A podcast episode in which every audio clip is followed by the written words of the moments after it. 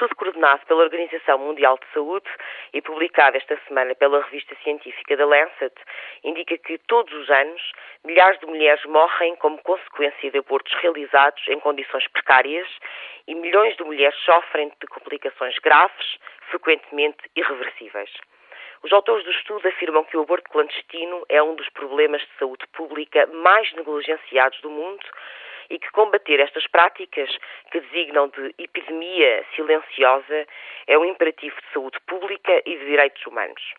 Sublinhando a importância dos métodos contraceptivos, o artigo refere que a legalização da interrupção voluntária da gravidez é um passo indispensável. Na Holanda, país que é dado como exemplo, foi justamente a aliança de políticas de promoção de métodos contraceptivos com políticas de despenalização do aborto que resultaram num dos mais baixos números de interrupções voluntárias de gravidez do mundo.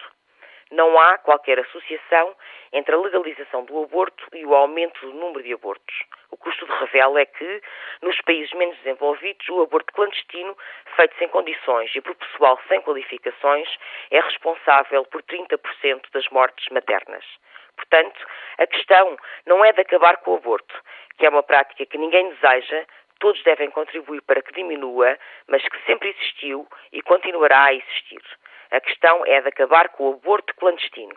A questão é as condições em que é realizada a interrupção voluntária da gravidez e as consequências para a saúde das mulheres impostas pelas leis que obrigam a recorrer ao aborto de vão de escada.